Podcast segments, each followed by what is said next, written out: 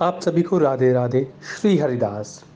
पिछली वीडियो में आपने जाना कि कैसे षडशोपचार विधि, यानी आवाहन, पाद, अर्ध, आचमन, स्नान, वस्त्र, चंदन, अक्षत, पुष्प दीप धूप, नैवेद्य, तांबुल फल, प्रदक्षिणा और नमस्कार। भगवान की मूर्ति को अर्पण करके तुलसी, मंजरी से भगवान का पूजन करना चाहिए।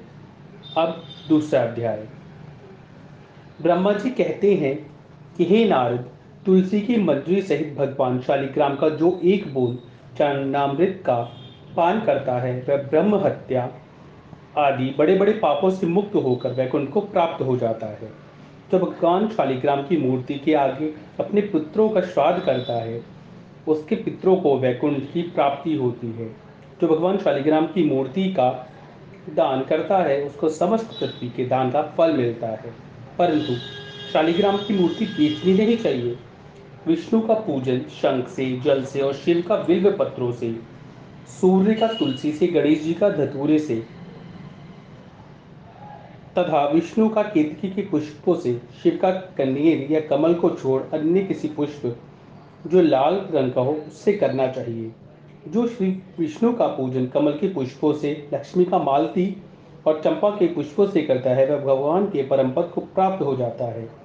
और जो भगवान की अति प्रिय तुलसी से पूजन करता है, उसका, उसकी महिमा कोई भी नहीं कह सकता।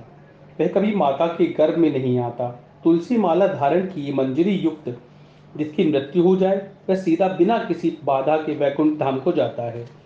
तुलसी की छाया में पितरों का श्राद्ध करने से पितरों की अक्षर तृप्ति होती है। तुलसी का सींचन, गंगा, यमुना तथा नर्मदा की स्नान के तुल्य हो जाता है। तुलसी का वृक्ष लगाने, सींचने और स्पर्श करने से मनुष्य के काया वाचा और मनसा तीनों प्रकार के पाप नाश हो जाते हैं। इस प्रकार कार्तिका व्रत रखने वाला शांत चित्त से तुलसी का पूजन, प्रदक्षिणा और नमस्कार करके हाथ जोड़कर प्रार्थना करें कि हे हरि प्रिय देवताओं ने तुमको बनाया, मुनीश्वरी ने तुम्हारा पूजन किया और मैं आपको नमस्कार करता हूँ। इस प्रकार प्रार्थना करें। जो मनुष्य आंवले के पत्ते और फूले से भगवान का पूजन करता है, तथा आंवले के वृक्ष के नीचे बैठकर भगवान का पूजन करता है, उसको सोनों के फल, पुष्पों जैसा फल प्राप्त होता है, जो मनुष्य द्वादशी को तुलसी तथा आंवले के पत्तों को तोड़ता है वह घोर नरक में जाता है, जो मनुष्य कार्तिक मास में आंवले के फल, तुलसी और गोपी चंदन की माला धारण करता है, वह जीवन मुक्त हो जाता है। इस प्रकार प्रति पुरुष भोजन करके चंदन, पुष्प, पान और दक्षिणा से ब्राह्मणों को संपन्न करे। सारे मास भूमि पर शयन करे, ब्रह्मचर्य का पालन करे, पत्तल में एक समय भोजन करे, मौन व्रत धारण करे, वह शूरवीर और कार्तिमान होता है।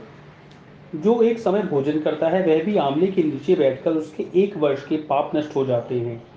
प्रति मनुष्य को शहद, कांजी, दाल, तेल, कच्चा भोजन, दूसरे का अन्न तथा किसी प्रकार का तामसी भोजन तथा बुरे नामों वाली वस्तु का भोजन नहीं करना चाहिए। रविवार को आंवला न खाएँ। देव, वेद, गौ और ब्रह्म की हत्या न निंदा न करें। मांस आदि का सेवन न करें। अब सब प्रकार के मांस कहते हैं, मिट्टी में उत्पन्न हुए नमक, मसूर, बासी भोजन, तांबे के पात्र में डाला हुआ दूध आदि केवल अपने लिए पकाया हुआ भोजन, यह सब मांस के तुल्य होते हैं। लहसुन, प्याज, पृथ्वी का गोभी, फूल आदि, मूली, गाजर, जंगली घिया, बैंगन, पेठा, दोबारा पकाया हुआ भोजन नहीं खाना चाहिए। जसवला, स्त्री, मलेश, पतित, पाखंडी आदि से वार्तालाप नहीं करनी चाहिए।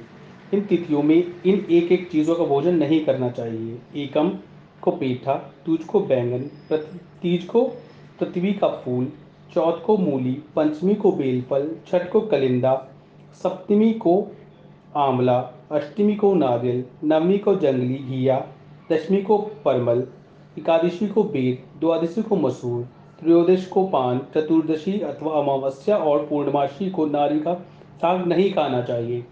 आशा करता हूँ आपको ये वीडियो अच्छी लगी होगी। अब मिल, जल्द ही मिलते हैं अपने तीसरे अध्याय में। जय श्री राधे, श्री हरिदास।